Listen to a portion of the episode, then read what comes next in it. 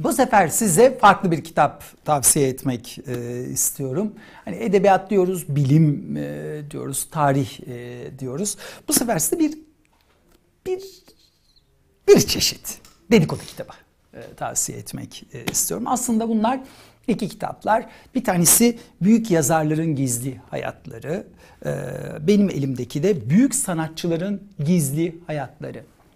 O bildiğiniz büyük büyük ressamlar, e, işte efendim Rönesans ressamları, e, işte efendim 19. yüzyıl ressamları bugüne e, gelirken ki ressamlar, heykeltıraşlar, büyük sanatçılar onların gizli hayatlarında neler vardı acaba?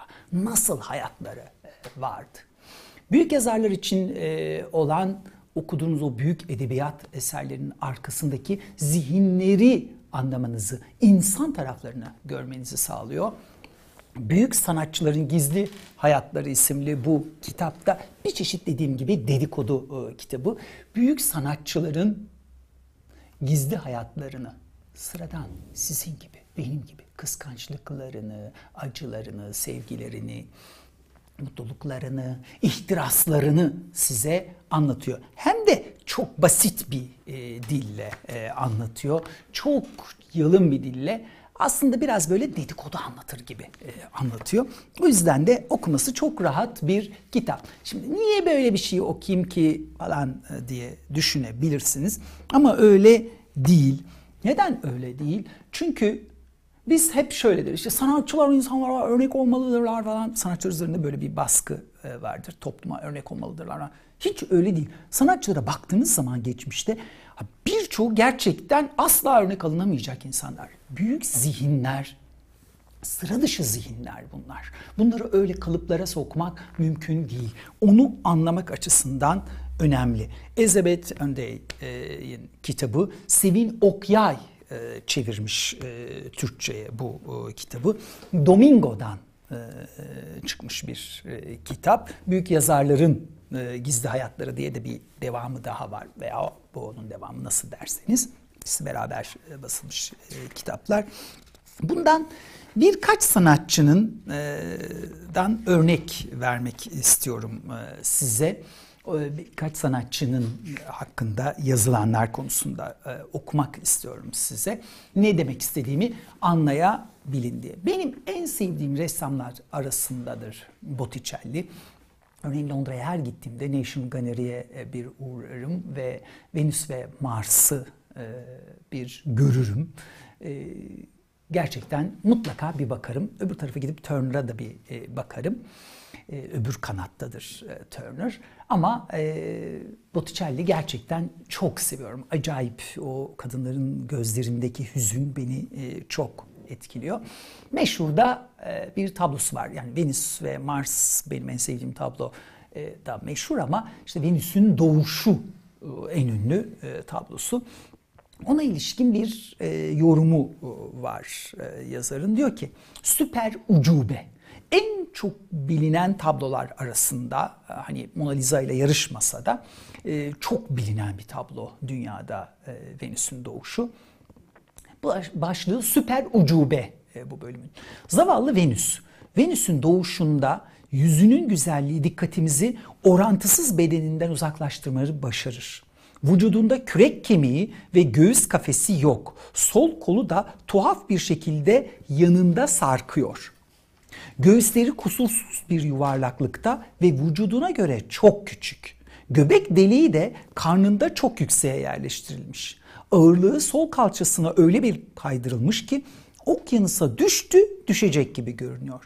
Ama bu hatalar hiçbir şekilde resmin değerini azaltmıyor. Botticelli her zaman zarafeti biçimin gerçekçi resmedilmesinden üstün tutmuş ve Venüs'ün boynu garip bir şekilde uzun olsa bile gene de inkar edilmez bir güzellikte. Sonra bir sonraki e, ressamımıza belki de en çok e, tanınan e, ressama Leonardo'ya geçelim. Leonardo da Vinci.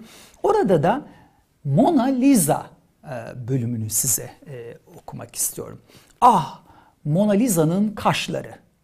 Eserin ilk yazılı tanımı onları övüp övüp göklere çıkarıyordu.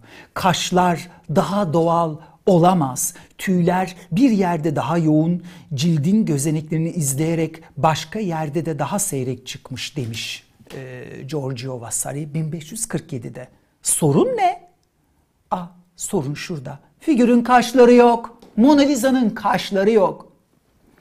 Sahiden gidin bakın tek bir kaş bile yok. Kimi sanat tarihçileri Fransa modasının bir kaprisine uyarak modelin kaşlarını almış olacağını iddia ettiler. Ama bu pek mümkün görünmüyor. Çünkü Leonardo'nunkiler dahil dönemin diğer portrelerinde kadınların kaşları var. Ya Leonardo kaşları hiç resmetmedi ya da daha sonraki bir restorasyonda kazara kaşlar silindi. Ve gene e, çok bilinen e, bir ressam, bir dahi Michelangelo ya da Michelangelo. E, Michelangelo'nun öyle itici bir vücut kokusu vardı ki asistanları onunla çalışmaya dayanamıyor, yanından kaçıyorlardı e, diyor yazar. Ve Salvador Dali. Salvador Dali tabii inanılmaz ilginç bir e, ressam, inanılmaz ilginç bir e, sanatçı. Picasso ve o e, hani İspanyol resminin son döneminde bütün dünyanın e, tanıdığı, hayranı olduğu e, sanatçılar. Eğer gittiyseniz Barcelona'dan kısa bir tren yolculuğuyla Figueres'e mutlaka gidin. E, Dali Müzesi'ni mutlaka görün. E, Dali'nin e, müze evini e, diyelim mutlaka görün. Aslında ilginç bir şey var. Müzenin hemen yan tarafında ikinci bir müze daha var. Dali'nin tasarladığı mücevherler sergileniyor orada. Pek kimse gitmiyor. E, halbuki kombine bilet alırsanız oldukça da ucuza geliyor. Gerçekten çok acayip.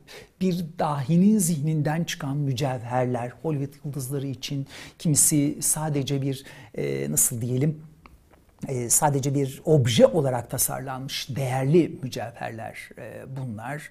Ermiş'in baştan çıkarılmış e, gibi e, eserlerinden uyarlanmış bazıları. Örneğin bir kalp var bayağı atıyor kalp. Bir Hollywood yıldızı için e, yapılmış. E, müzeye gitmenizi sadece bir sanatçının eserlerini göreceğinizi düşünerek önermiyorum.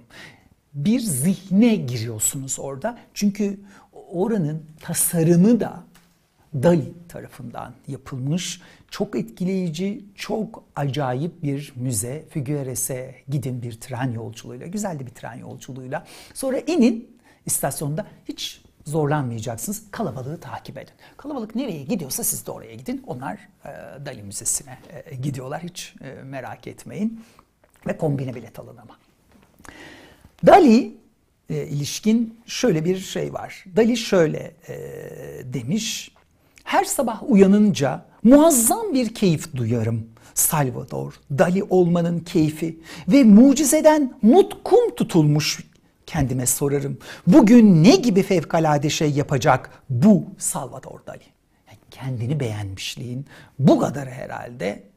Hani sanatçıların egoları evet ama bu kadarı zor bulunur bir şey. Her sabah uyanınca muazzam bir keyif duyarım. Salvador Dali olmanın keyfi ve mucizeden nutkum tutulmuş kendime sorarım. Bugün ne gibi fevkalade şey yapacak bu Salvador Dali?